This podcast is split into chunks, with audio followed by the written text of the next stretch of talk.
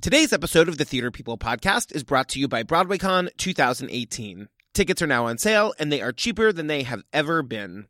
You can find info and tickets at BroadwayCon.com. And stay tuned at the end of this episode for a special BroadwayCon theme message from our friend Julia Murney. Dun, dun, dun, dun, dun.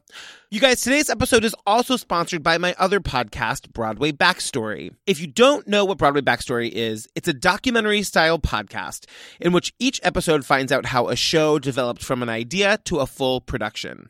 We do this by interviewing everyone involved and getting their hilarious or heartbreaking or, you know, just like regular stories. Season two is launching tomorrow, Tuesday, September 19th with two episodes about Hamilton. Now, if you think you know everything there is to know about Hamilton, I promise you, you don't. Through our interviews with literally everybody involved, including Lin-Manuel Miranda, director Tommy Kail, Alex Lacamoire, the ridiculously handsome David Korins, producers Oskar Eustis and Jeffrey Seller, and more, we are going to take you through it and find out how this thing developed from a vacation beach read to the biggest thing on the planet. This season, we're also covering Great Comet, Bonnie and Clyde, The Light in the Piazza, Bring It On, Come From Away, and Kinky Boots. You guys, I have a lot of editing to do. We did over 80 interviews for this season, and I am so, so proud of the stories we're going to tell you.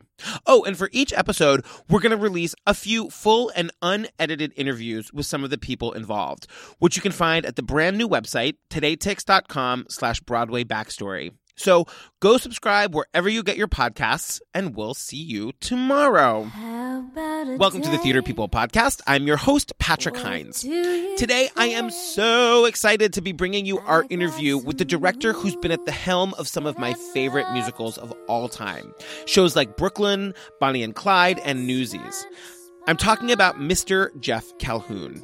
You guys, at some point, you have to just go check out Jeff's IBDB page. It starts in the early 80s with him as a performer, then he becomes an associate choreographer, then a choreographer, then a director choreographer, then a producer director choreographer. This guy's career is just the stuff dreams are made of. Of course, we didn't have time to talk about everything, and he was kind enough to let me handpick the shows I wanted to talk about. Now, you guys know how I feel about Bonnie and Clyde, right? That I'm completely obsessed. I cannot believe that I got to talk to him about it for this interview and then again for the upcoming B&C episode of Broadway Backstory. I love this guy. Here's our conversation. Shall we start? Absolutely. Hi, Jeff Calhoun. Hey, Patrick, how are you? I'm great. It's such a pleasure and an honor to meet you. You've directed like at least two of my favorite shows. oh, thank you very much. Yeah. Appreciate that. Um, I was going to start by squealing about how you directed Bonnie and Clyde, but maybe we should just wait until we get there. okay, it's up to you. You're in charge. You're the director in this one. Well, I wanted to really start with Newsies. So I was like the world's biggest Newsies fan of the 92 film. Like I like little gay kid dancing around my living room. I saw it in the movie theaters, like obsessed with Newsies. How, what was your, did you have a lot of, like, did you have that sort of fandom for the movie when you came in to direct it? Um, I really didn't. I think it's generational. I wasn't really aware of the film. Nobody was. It you was know, like my influences were all the Gene Kelly stuff and Fred Astaire and the earlier MGM stuff. Yeah. I didn't know they even did a, a, a movie musical of Newsies. So what did you think when they handed you a script and music about like, a Newsboys strike? Yeah, well, it didn't really work that way. What happened was uh, Tom Schumacher invited me to a reading at Disney Studios. We're being invaded. Uh, yeah, we are. Uh, we- anything's possible right now, right? exactly. But anyway, so he asked me to come to a reading, and I do remember Jeremy Jordan, even at that time, was reading uh, Jack Kelly, and uh, Harvey was in the room, and Alan and Jack. And I guess it was sort of, we were auditioning for each other. And when it was over, he asked me what I thought. And of course, even at that stage, it had incredible heart. Yeah. And I told him it would be, you know, an honor uh, to work on it. So that's really how it happened. What was the pro? Like, how long did it take from that reading until you guys did an out of town in Seattle? No, no, no, no. Uh, our only out of town was at Paper Mill. Oh, of course. Paper of course, Mill of course. Playhouse. Yeah, yeah, yeah. I came to your first preview. And, oh, did you really? Because remember, like back then, th- they didn't know if it was going to go to Broadway. Like it was kind of like no, it was purely done uh, for licensing Yeah. purposes because apparently schools were ripping off the movie and doing their own. So I mean, think- I did that when I was like ten. Did you do yeah, that? I mean, I wrote a thing like verbatim from the movie and like tried to get my friends to act it out with me. well, see, I think that must have been happening uh, so much that Disney realized that there was some money to be made. And so they made it very clear from the very beginning this was not a Broadway musical. This was purely to see if it worked so they would have a product to license to stock an amateur. And then uh, what was the like? How did was it just like a hit out of the gate at Paper Mill that made it be like, uh, we need to take this to Broadway? Yes, there was some inevitable inertia that happened from our very first audience. Uh, it, was funny because the place kind of That was me, erupted. by the way. I was that was you. Well, it was you and like the other hundreds of people there that, that they went crazy, and of course we all thought, well, every fan of Newsies came to just that performance, Right. and that it would not happen again. And then it happened the second night, and we kept thinking it was going to peter out. That eventually all the fans will have seen it, but that didn't happen. It just continued to um, entertain audiences and uh, exceed all expectations. It's really been a show that has continued to exceed expectations. Yeah. Can I just ask quickly, what is it like to work with Madame Harvey Fierstein? Well, oh God, do we have enough time? Because you know, my, my mom is gay, so I grew up like Oh, on Torch Song Trilogy. I remember my mom put me in front of the movie like the minute it came out on video. So I, to me, he is. I tried to talk to him once, and I started to cry, and I turned and walked away.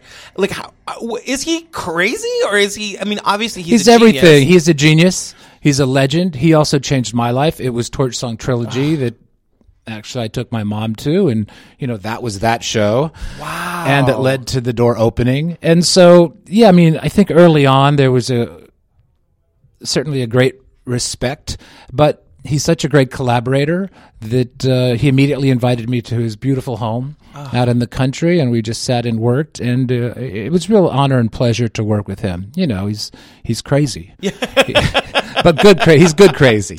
We've worked with not good crazy, but he's good crazy. Everyone was, you know, Alan and Jack Feldman, Yeah. uh, uh, Chris Gattelli. It really was kind of a remarkable group of people. Yeah. And I know, you know, you guys kept a lot of the original material and added and changed and all of that. How was it for the show? Was it like an instant alchemy or did it was there a lot of changing and rewriting as there can be when you're putting together a new musical? Oh well, you know, writing is rewriting. Yeah. So I mean, Harvey had all the foundation was there. You know, he, he I think his well, he had many strokes of brilliance, but certainly making Jack Kelly an artist. Yeah. And starting on the rooftop at the prologue and introducing Santa Fe. I sobbed, by the way. Cre- you know, creating Catherine as the love interest. I think those were very, very smart choices for the adaptation. But no, of course it changed. It changed a lot. Um, when we, when Tobin Ost and I came up with the, um, the set, that became another character. That set is incredible. Yeah, transitions were the mostly what Harvey helped us with the most. Chris and I needed to end scenes a certain way and to use the songs to transition us into the next scene, and we needed Harvey's uh, uh, help to finesse that. Yeah. So, and then when it did ultimately come to Broadway, it was like a limited engagement initially, wasn't it? Yeah, there was someone at Disney that just kept telling Tom Schumacher. You know this It's isn't gonna work." This isn't going to work, and so even at Paper Mill, it's only going to work at Paper Mill. And then he wanted to bring it to New York, and someone kept saying, "No, don't bring it to New York." And he said, "I'm going to," and they said, "Okay, only do a few months. It's only going to work for a few months." And then those few months turned out to be a few more months, and then that turned out to be two years. Then they said there'd never be a tour, and we had a wonderfully successful national tour. And I don't think anyone could imagine that we were going to actually film it and make a feature film of our little stage show. I mean, it's so. What, how was it for you to get the group all? Because it's uh, you're you're mostly your leads, right, from the Broadway production. Well, Andrew- everything was sort of serendipitous in the sense that uh, Jeremy Jordan was available. Right. You know, uh, Kara was available. Um, Andrew was available. And then Chris and I got to kind of handpick sort of newsies that touched our hearts or did the most amazing, you know, tricks in the show. And it became like the all star version of newsies. I mean, I well, I'm dying to see it. I can't wait. Yeah, I have to tell you, I saw it last weekend at uh, How is it? in Atlanta. It took me a while to be able to stop judge. You know what I mean? It was very, yeah. it was very emotional. Chris and I were sitting next to each other, and um, it was very moving. Ultimately, it was incredibly moving, and there were six thousand kids there who saw it. And uh, you would have thought we were reuniting the Beatles. It was, you know, Yeah. it was beyond our wildest dreams. The reaction. It's it's interesting too because the thing, one of the beauties of theater is that like it exists and then it goes away forever, and this is like an, a rare opportunity to preserve your great work. Yeah, now I hear that it's it's you know it is being done more and more. Yeah. right. Shows are are filming their live performances. Oh, right. Yeah. I think what makes this special is that uh, Disney actually closed uh, one of our weeks in uh, Los Angeles at the Pantages. And we brought in nine cameras and actually did setups for every scene. wow. So it will look like a feature film yeah. while also kind of pulling back and seeing the proscenium shot and then the reverse angle where we see the live audience. So it's a nice hybrid of those shows you see that are filmed live and also the way you would shoot a feature film. Totally. Yeah. So to go back to the beginning, you are one of the few artists working on Broadway that has this incredible sort of trajectory of like starting out as a performer and then becoming a choreographer and then like a choreographer director and then a director. How how did you navigate that? Well, I guess the question is was directing always the ultimate goal or was it just sort of like the next job? No, I think as a kid, I directed all of our like shows in our community and in school. So I always wanted to be a director choreographer. For you know, at maybe ten. But then you can't. No one's going to hire a ten-year-old director choreographer. and so you start at the beginning. I started as a dancer. Uh, watching, you know, Gene Kelly and Dick Van Dyke and Donald O'Connor and Ray Bolger and Buddy Ebsen. I wanted to be those Ken Barry, Arthur Duncan from the Lawrence Welk Show. You know, I wanted to be them. I wanted to be a tap dancer. I really wanted to be Dick Van Dyke. Well, Who doesn't? which you know just before we started this you know i read that uh, mary tyler moore passed away like moments before we started this so you know the dick van dyke show changed my life Yeah. I would put the ottoman by the door in our family room and da da da da da da da, and I'd walk into the room and I'd fall over, ba ba da ba da, brrrm, just like Dick Van Dyke Yeah, would every day. But anyway, sorry to digress. No, but it's great. Just a shout out to Mary Tyler Moore and then her show. Just you know, I'm such a was such a huge fan Yeah. actually when I um, took over for Tommy Tune in my one and only, Mary Tyler Moore came. She didn't just come to see me, but she happened to have tickets for that performance. And for some reason, when they announced that the role of Billy Buck Chandler, usually played by Tommy Tune, would be played by me, for some reason she stayed. And when I, she, my parents, and my grandmother, I think, are the only ones. And um, when I heard that, I asked uh, my friend to run to my apartment. I have a picture of Mary Tyler Moore from her show on my wall because I really am a huge fan. And they ran to 38th Street at the time where I was living, brought it back to my dressing room at the St. James Theater. And when Mary came backstage afterwards, I had her sign it. So that Oh, was a very do you still have special. that? Oh, of course I do. Of course. Yeah, it's a very special. Uh, she, well, I have many special memories about Mary Tyler Moore. Great inspiration. But anyway, Yeah. so I started, you know, dancing in Pittsburgh, and I was lucky enough to have a dance teacher who was also the choreographer at the Kenley Players. And they were doing Anything Goes with Ann Miller, and they had lost at the last minute one of the chorus boys. And given that my dance teacher was the choreographer, I went in and auditioned for Mr. Kenley. And it was kind of funny because uh, he asked if I sang, and I said yes, and I sang, and he said, "You don't sing." he, he said, "Do you dance?" And I said, "Yes." And you know, I did some dancing. He goes, "You don't dance." he said, "Do you tap dance?" And I said, "Yes." And I tap dance. He goes, "Okay, you can tap dance." And I, for some odd reason, I got that job. And How I was old were you? 16 years old. Wow. And so my first job was dancing with Ann Miller. And I just did the, you know, trajectory of, you know, chorus boy. And then a show came along called uh, Seven Brides for Seven Brothers. And I got to be one of the brothers. Or as Frank Rich uh, affectionately titled his review, Seven Brides for Seven Clowns. Come on, Frank. And then um, Tommy Tune asked me to stand by for him in my one and only. And when he went to put together or tech out of town the national tour of nine, I got to uh, marry Twiggy and dance with Honi Coles 16 performances.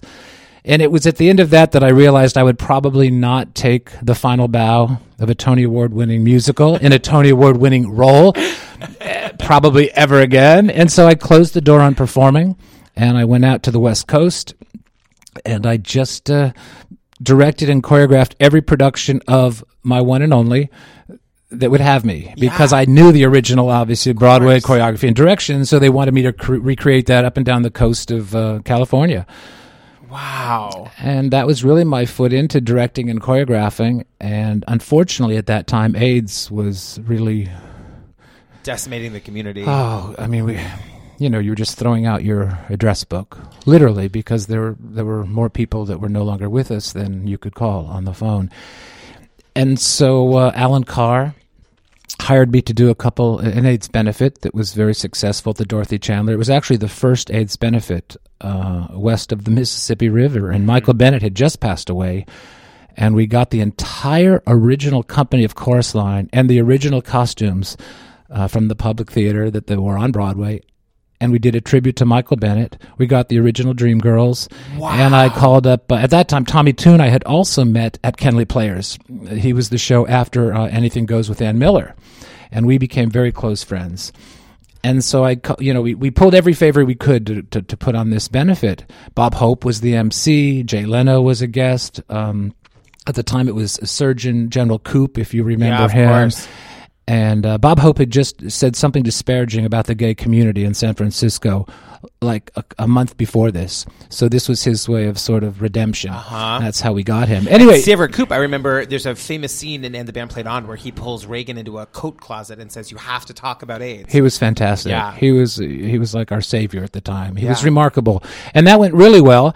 And then there was something at the Hollywood Bowl called Broadway at the Bowl. Uh, it was going to introduce Placido Domingo and Gloria Estefan were the second act, and the first act was sort of a variety show of Broadway stars. And I once again called my friends that I had met, and Tommy Tune came out, and Sandy Duncan, and Bea Arthur, and wow. uh, Mary Martin, and we just had these stars, and it was also kind of a, a sensation. And that really kind of launched, sort of, I guess, my name in Los Angeles, and I started just getting little shows, little equity waiver shows. And Tommy Tune would fly out and see all the shows, and after a couple years, he said, "I think you're ready. I have a show called the Will Rogers Follies, and I would like you to come and help me with the choreography." And that really was that was sort of my audition for the big time. Cady Huffman was the first guest of this podcast. Oh, you're kidding? No. Yeah, she and we was had- a- she's amazing. which We had this long talk about, you know, because she was doing Lacage back during like the AIDS crisis on Broadway, and how you know that was like the first conversation we ever had on this podcast. Um, and uh, what was I going to say? So from there, you you sort of were like an assistant or an associate choreographer, and you just sort of climbed the ranks. Yeah, I did climb the ranks. That was right after that was um, Grease. Right, I think of the, course. The Weisslers actually wanted Tommy Tune to direct that, and Tommy was not necessarily In the mood. a fan. let's just say at that point of career of doing the revival of Grease on Broadway.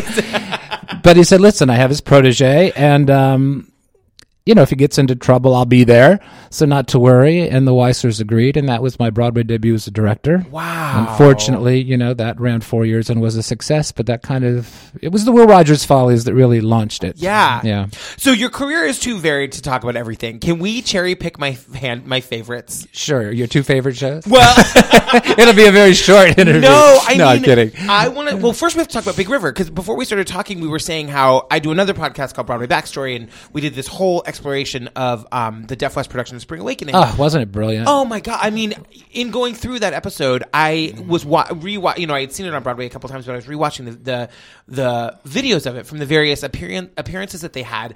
And after interviewing everybody involved with the production, I, I understood what I was seeing in a in a mm. different way. Mm-hmm. And of course, I had a long conversation with Michael Arden, who was your star in Big River. Yeah, he was Tom Sawyer, and it changed a lot of our lives. Yeah. All of our lives, actually. How did you get involved with Deaf West? I got a phone call from this guy named uh, Bill O'Brien, who at the time was working at Deaf West. Yep.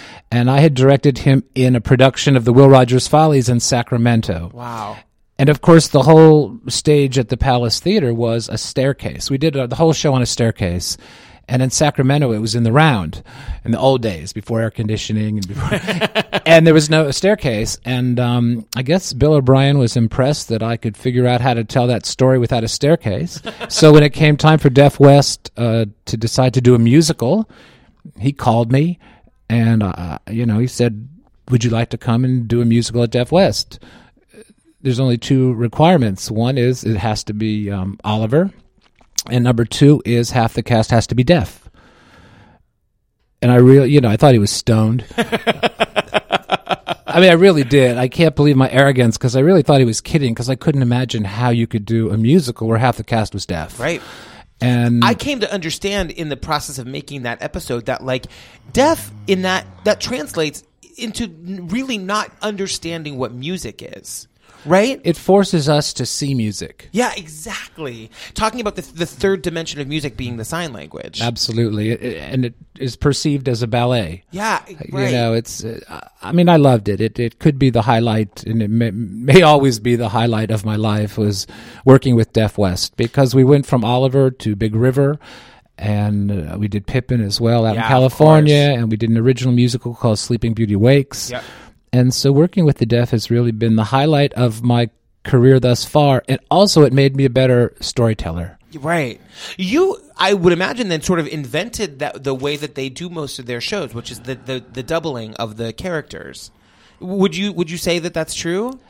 all of us did that. I mean, that was certainly the first time it was done because up until then, the interpreters were standing on the side of the stage, so the the deaf audience would miss the show because their heads would be turned to the far extreme right or left of the proscenium. Yeah. So I think what we did was we put the signing where the deaf person was supposed to watch for the narrative to work. Right. And what's tricky about that is in the deaf theater, you can't split focus because you can't have two things happening at the same time. You can only focus on one place. Oh, right. So that became like passing the hot potato. You became the camera and mm-hmm. moving the focus around the stage where you needed the audience to see. Did you necessarily in your doubling do what they did with the Spring Awakening, which was to make the the like Michael Arden's counterpart, who was signing what he was singing and saying, was that another dimension of that character, or was that an interpreter? We wanted it to be different for everybody. We didn't want to do the same rules. We wanted to create a rule and then break it. Yeah. So, in other words, uh, Pap was told you couldn't have Pap unless you had two actors. One was deaf and one was hearing. And the way we introduced him was an image in the mirror. Right. You know, but however, there weren't two Hucks. There was only one Huck. But it was Mark Twain, the real voice of Huck, who actually voiced for Huck. Uh-huh, So I tried to have, and then sometimes someone in the ensemble would voice for one of the principals. So I wanted to change it up. I didn't want us to get bored with the same concept all night. Yeah, that is so. And then how? What was Broadway always on the horizon for for that show? Oh God, no, no! We were in a 99 seat theater of Lankershim Boulevard. Yeah, is that the one on Skid Row where they still do their work? Well, I didn't know it's called Skid Row. Well, that's what, I don't even know what Skid Row is, but well, that's it Little that. Shop of Horrors. I think. No, we just called it Lankershim, and now it's called Soho. I think. So, Okay, okay. Or no, what's it called? NoHo, north of Hollywood. Yeah, yeah, they yeah. call it. Yep. Um, it was a great area actually, but um, no, it was a small little 90 seat theater. And the first time I saw the show, I had that flop sweat Yeah. because no one, there was no reaction, there was no noise, no clapping. And then the, the Ed Waterstreet, the artistic director of Deaf West, explained to me it's because the audience was deaf. yeah. Well, that's how naive I was. I didn't put that together until the first audience that saw Oliver. Totally. Hey, you guys, my pals Mo and Nikka over at the Ensemblist podcast are launching their next season on October 1st, and they're going to tell us a little bit about it right now. Oh, um, hi, Oh no, I don't know if we're in the right place. Nikka Graff Lanzarone, why are you on this podcast? Well, Brady, why are you on this podcast? This isn't your podcast. oh, right, we're the hosts of the Ensemblist podcast. Yeah, I know we're the hosts of the Ensemblist podcast. So why are we on this podcast? Well, we just thought that maybe some other nice friends who listen to this podcast would also want to listen to the Ensemblist podcast. oh, right, because we're just starting our new season. Yeah. Broadway at every stage. Yeah.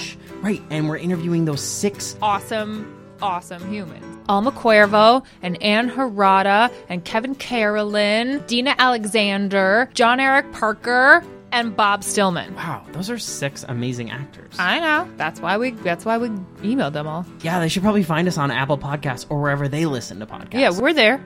yeah. This podcast is good too, though. Yeah, no, we love- we love this They should listen to this. Yeah, yeah, yeah. Yeah, like yeah. after you're done listening to this episode of this podcast, just like take a little. Thumb wander on your phone. Yeah. So then, when you guys came to Broadway, you guys got a special Tony Award. We did. And uh, I mean that you guys, it was Roundabout that brought you guys to Broadway, right? It was roundabout. It was actually. It, it's really funny because, uh, see, that just goes to show you never know this business. It's so precarious and arbitrary how things happen. Yeah. There wasn't a master plan. I was at the opening night of a show called Sweet Smell of Success. Yeah. Right? Christopher Wheeldon, beautiful choreography. Right. It was just John Lithgow, right? John Lithgow was in that. Uh, Brian Darcy, I think. Brian, maybe or no? Am I the- making that up? I don't remember who was the woman in that. I can't remember. Oh God! We'll no, edit yeah. all of but anyway, the point is, so we were after we were the big opening night, and afterwards we were at the party, and I'm talking to Frank Rich at this time, uh, and this was after he did reviews, so we liked him. Right. This, and he was asking what I was doing, and I said, "I oh, I just finished doing this interesting project in California where half the cast was deaf." And he goes, "Are you talking about the Big River?" And I said, yes. And he said, just a minute. He goes, Rocco. And he calls across the room and brings Rocco Landesman over and says, Jeff's the one who directed that show we were talking about, the revival of Big River. And that is how the next day Rocco had me in his office with Ed Waterstreet and the deal was done. Are you kidding Yeah. me? Had that had we all not been at that party at that moment, Wow. the show probably never would have come to New York. And just a non sequitur, are do reviewers usually go to the opening night party? Well, no, but he was done reviewing at this point. Oh, this was He was already doing his political commentary, Yeah. you know. Um, okay. So the next show we have to talk about is, of course, Brooklyn. Once upon a time, I believe in miracles. Once upon a time, I believe that love will conquer all. Once upon a time. Oh. which I think I saw 25 times. Like I was that was the first show probably after Rent. I didn't live in New York for Rent, but it was the first show that I lived in New York where I remember you could get like $25 rush tickets or whatever and sit in the front row. And that show blew my mind for a million reasons. How did that show come to you? Uh, a friend of mine, Scott Prisand, who is one of the producers on Rock of Ages, uh, just I don't know how he found me to be honest with you, but I found myself in Central Park with this crazy, insane man named Mark Schoenfeld with a boombox on a park bench doing the whole show for me. He would press the button, the music would play, and he would rap the whole show. And I was intrigued. I thought it was remarkable. I still to this day think the score is remarkable. Incredible. Eden Espinosa was Oh remarkable. Karen Karen Olivo. Olivo I- was remarkable. I know, I the know. whole cast was really Incredible. special. Uh, looking Ramona back, Keller.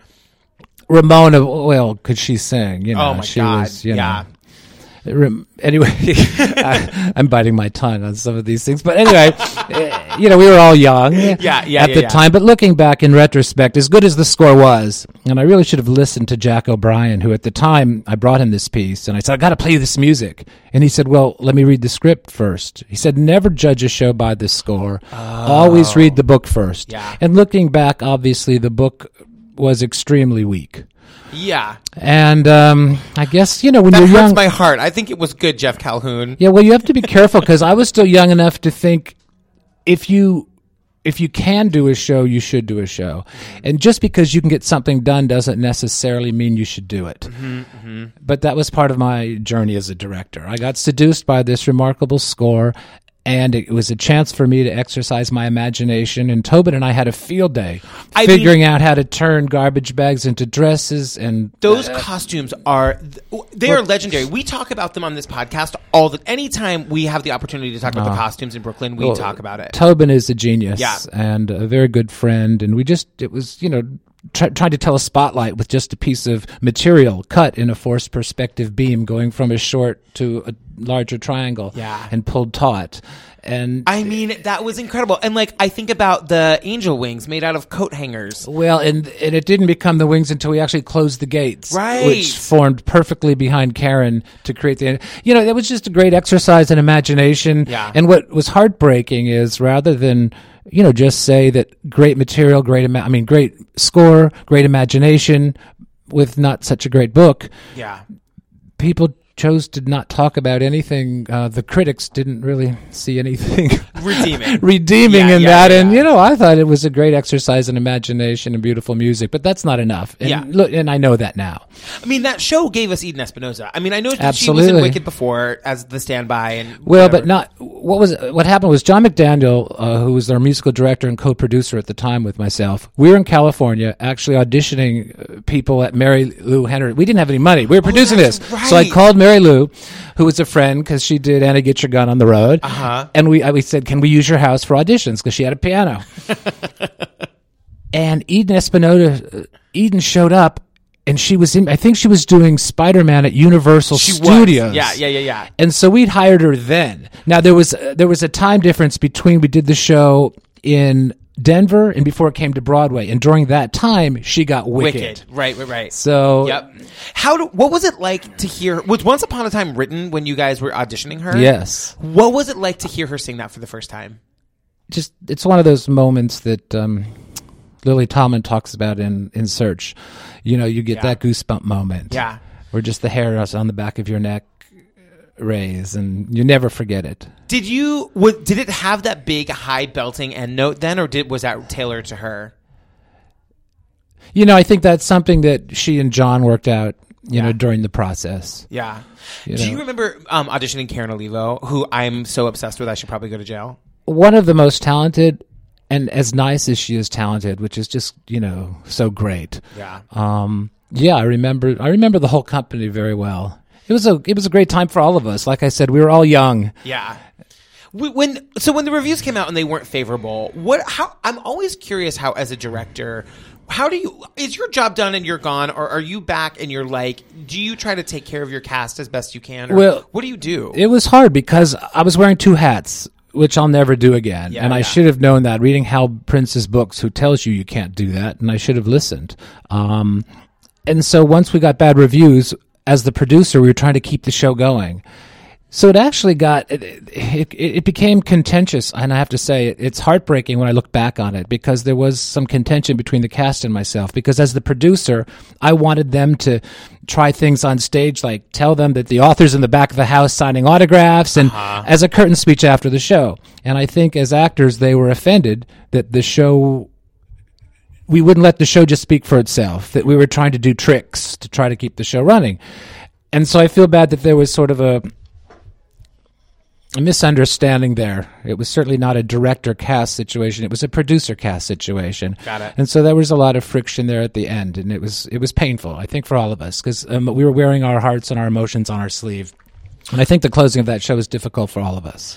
And it, but it's not like it opened and closed. I feel like it ran for like nine months or something. didn't we it? tried. We you know we did everything we possibly could. Yeah. You know, literally, the composer and the writer was standing in the back of the house. He'd go to the TKTS booth and and beg people to come see us. We did everything we can. I think we were standing on the street long before now. You know, they're passing out flyers. Yeah, to- oh, yeah, yeah, yeah, I yeah. think we created that. We out of desperation. Yeah. um, you guys also recorded like this incredible live cast album. it was fantastic. So that was re- that's all just that's John McDaniel and his genius. Yeah. you know, we had, like I said, we had all great, great people at an early time in their careers. You know, living Yeah. the dream. Yeah, yeah. but it's a great recording. To this day, I think it holds up. I haven't Oh, heard it, it for does. a while, but does it? Oh yeah. I mean, I listen to Once Upon a Time like once a day, like still, and it's been more than ten years. Well, sometimes it's funny because uh, you know if I'm doing a show in Korea or in the UK or it doesn't matter where, inadvertently at some point someone comes in, a young lady, and sings that song. Wow. And what's interesting is they have no idea that I was involved at all. can they do it? Can they it- sing it? Yeah, Really? yeah. I asked Eden that, and she was like, "Yeah, other people can sing it other than me." And I was like, "I just can't imagine it." I mean, a lot of people can't sing it, but you know, it's like you know, acting now. I mean, it's like the Olympics. You know, every four years we break records, amazing records that we think will last forever. Well, Newsies is the perfect example of that. Kids just dance better than we could years ago. Totally. they can turn faster, jump higher. And now you have to be a triple threat. It absolutely. And so, I mean, that's a long way of just saying yes. There are now a lot of great, talented people that can hit that note. That's unbelievable. But it did it did also you know jettisoned a lot of great actors from the audition process. Yeah, oh, yeah. You know, so John McDaniel was a little perverse that way. He did the he did the same thing for us with Sandy in the revival of Grease. Very you know, he did that in that one song. He'd put in that one crazy note. Um, luckily Sutton could do it when she played the role, but very few women could hit that note too at the time. God, did she have a funny story with that? Did she? Was she? I know that she was like discovered in Millie, but was she? No, well, Is that not true? Tell me the story. No, I mean it just feels so. I don't mean to. No, no, no, It sounds so self-serving, but um, we talked earlier about the Will Rogers Follies. Yeah. So uh, when they they decided to do a national tour, so Tommy Tune sent um, Phil Osterman and myself. He was the associate director, and I was the associate choreographer to do like a 32 city search for talent for our Girls for the Road. Wow. And I was in Detroit, and in walks this very tall girl wearing shorts and flip flops, and she was fantastic. And we hired her, and her name happened to be Sutton Foster. Wow. So, um, What was she doing auditioning in shorts and flip flops? you know what? That's exactly what I asked myself. it doesn't. Some people can break the rules, right? When Totally. you're when you're born to be a star, you can break the rules. but she toured for us in that, and she was such a phenom, and we loved her so much that I put her into Grease. she was was she in the in Grease? ensemble in Grease, but then she took over for Sandy and played Sandy, which was funny because she was like Lucille Ball playing Sandy. Yeah. she's so funny. She can't help Totally. herself. She's an innate comedian.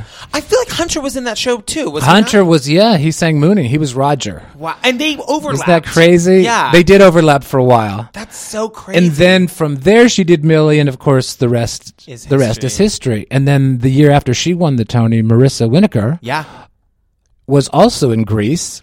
Um, uh, won the Tony Award for Hairspray the following year. Wow. So we had a lot of amazing people in that in that show. that is amazing. It's so amazing to meet directors like you that just have an eye. Like you can just tell when you meet somebody that they're going to be a star.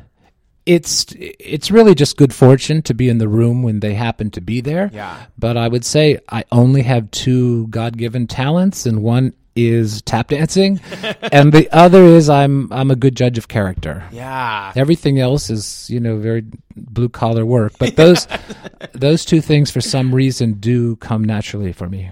Um, can we talk about Bonnie and Clyde now for like five days? Oh, I love Bonnie and Clyde. I loved Bonnie and Clyde so much. Thanks to you, Bonnie, babe, I can make plans again. I got lots of reasons to keep living.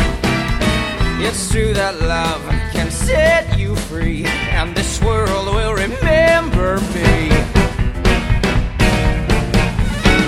You said you'd go straight, Clyde. I wanna be in movies. I can't name one movie star who's doing robberies on the side.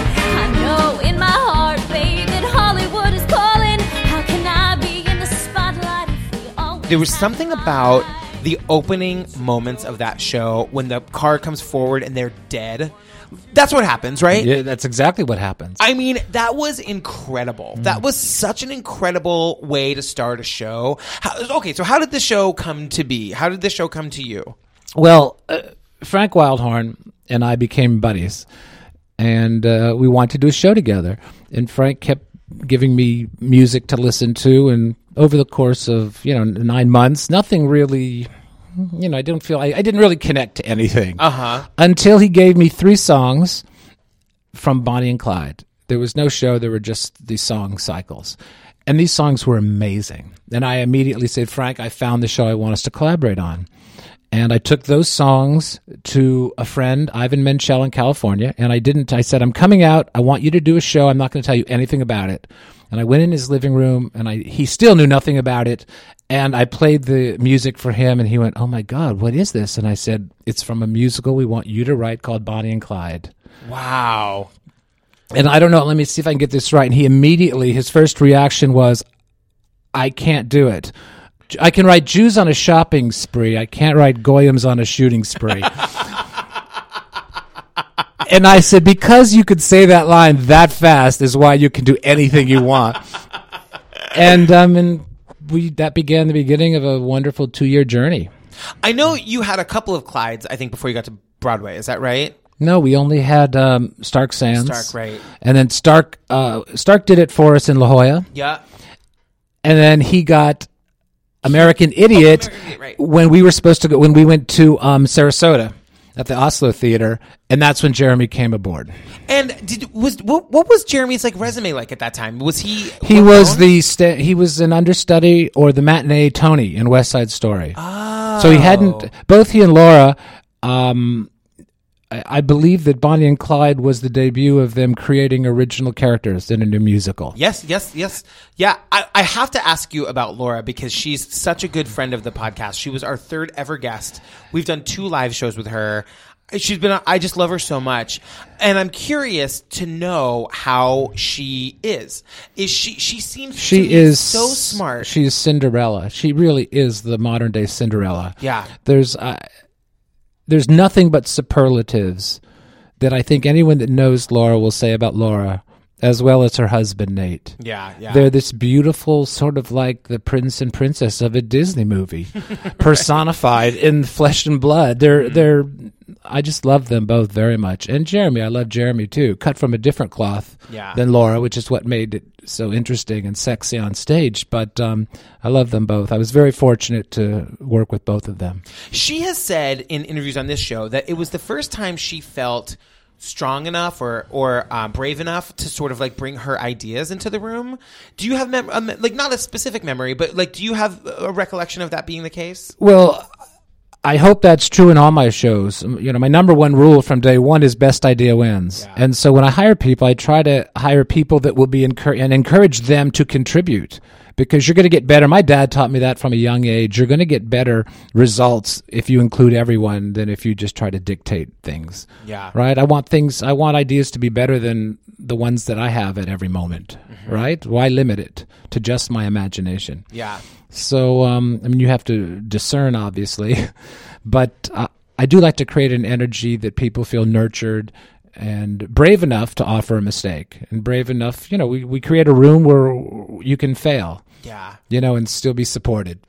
And did you do your actors try things that don't work? I mean, I'm so interested oh my God, the process. yes. Oh, absolutely. Yeah. Of course, you try many things until you hit the right thing.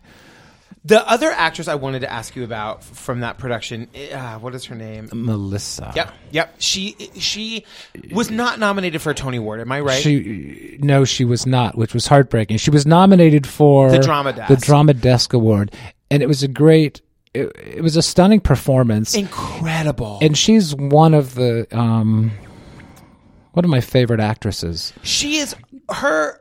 I mean, her songs in that show. Her. I mean, she was in, she was so memorable to me. We, my husband and I, still talk about her as one of our favorite performances we've ever seen. Uh, rarely have I met anyone that could make you laugh and then ten seconds later make you cry. Yeah. She's that um, versatile. She's remarkable. I just saw her last Saturday night. She was doing an act with Dan Jenkins. Speaking of, who was our Oh, Mark wow. Twain in Big River. And she was in Big River with you too, wasn't she? She was. Yeah. Uh, she's one of those actresses. You know, you have a sort of a stable of people in your mind. The stable in your mind of when you get a show, you go to certain people and go, "Is there anything for them? For them? For them? For them?" And she's certainly high on that list. Yeah. That was another show that like didn't last very long, right? Bonnie and Clyde. Yeah. No, it didn't. It was so great. Yeah. The re- again, you know, the, the critics were very dismissive of um, Frank. Why is that? Why are critics Oh, so dismissive Patrick. of him? You know, it's a rough. I don't know. How do I know that? I mean, he's a wonderful guy. He's like my older brother. He would give you the shirt off his back. Yeah. He has a huge career in Asia. Oh yeah. Um, it's almost as though there's there's an opposition to catchy music. You know what I mean? Like there has to be more. I don't know. The- I, I don't really Yeah, know the answer to that, Patrick. but you answer, know what? It, it felt like the reviews were written before they even came in. Mm-hmm. was there a lot of changes that were made in previews or were you guys pretty set when you when you got to New York? We were pretty set in the sense that it was our third Incarnation. incarnation of the show. Yeah. And I find for me, it usually does take three to get something to be, you know, Yeah. as good as you can make it. Yeah. Of course, that's a silly thing to say because every time I go back to see a show, I want to change something and make it better. and that's sort of the blessing and the curse of doing live theater. What is your overarching advice for pe- for for young people coming up into the theater now? You've had such a varied career where you've gotten to do so many different things. What do you say to kids when they're just like t- dipping their toes in the water? Well, I say first of all, you only you only do this if there's nothing else that will make you happy, um, because you have to sacrifice so much, and you have to love it because you're not. Chances are you're not going to get rich doing it. Yeah. So it's something you have to feel like just the process of doing it makes you rich um, inside. And if there's anything else in the world they can do, I encourage them to do that.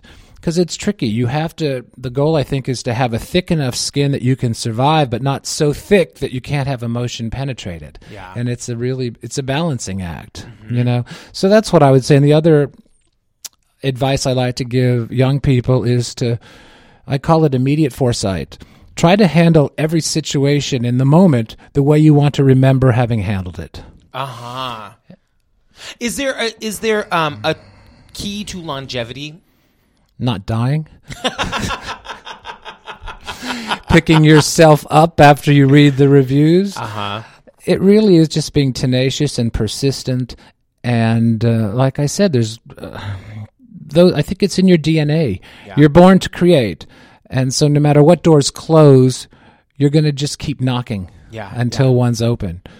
You know, I, we're just I don't know. I feel like we're misfits, and sort of like joining the circus, right? You join show business where you feel comfortable and where you fit in with other misfits, and together you try to take that sensitivity that you've accumulated and entertain people or make the world a better place. Yeah.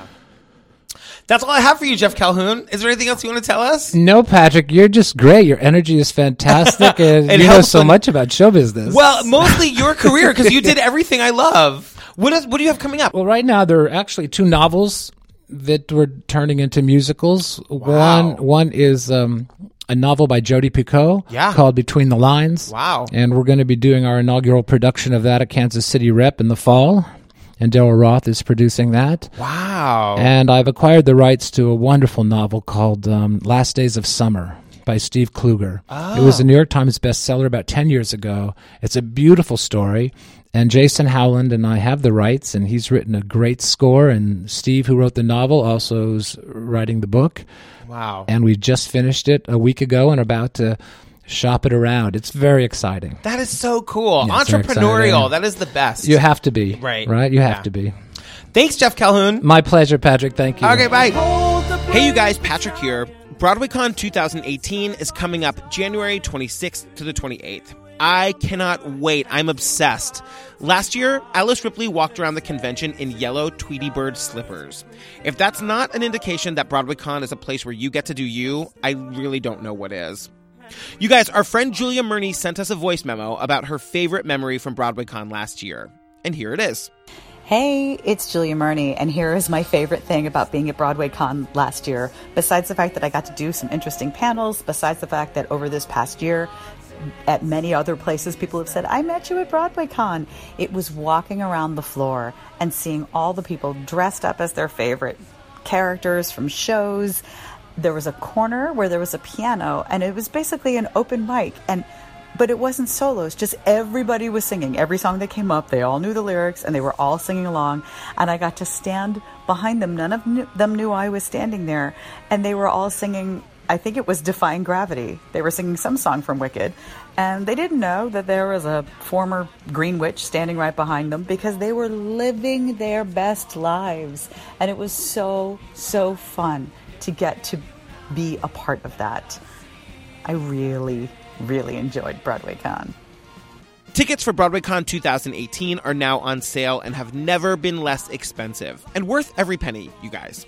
You can find tickets and information like super reasonable hotel deals for that weekend at BroadwayCon.com. Theater People is a product of Theater Podcast Productions. To see all the podcasts we make, including our newest, which is a true crime comedy podcast called True Crime Obsessed, which I host with Jillian Pensavalli of the Hamilcast, check us out at theaterpodcastproductions.com.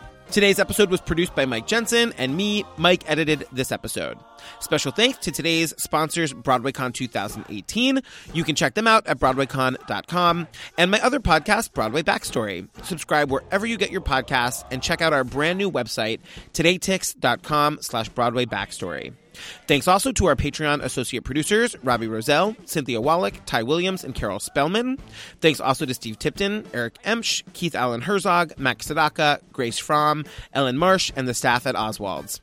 We'll be back next week with, wait for it, Helene Yorke, and I'm freaking out. Did you guys see American Psycho? I was obsessed. The way she said Patrick's name, Patrak, Patrak. I'm gonna see if I can get her to say it and then make it my ringtone. I'm serious, you guys. Okay, bye.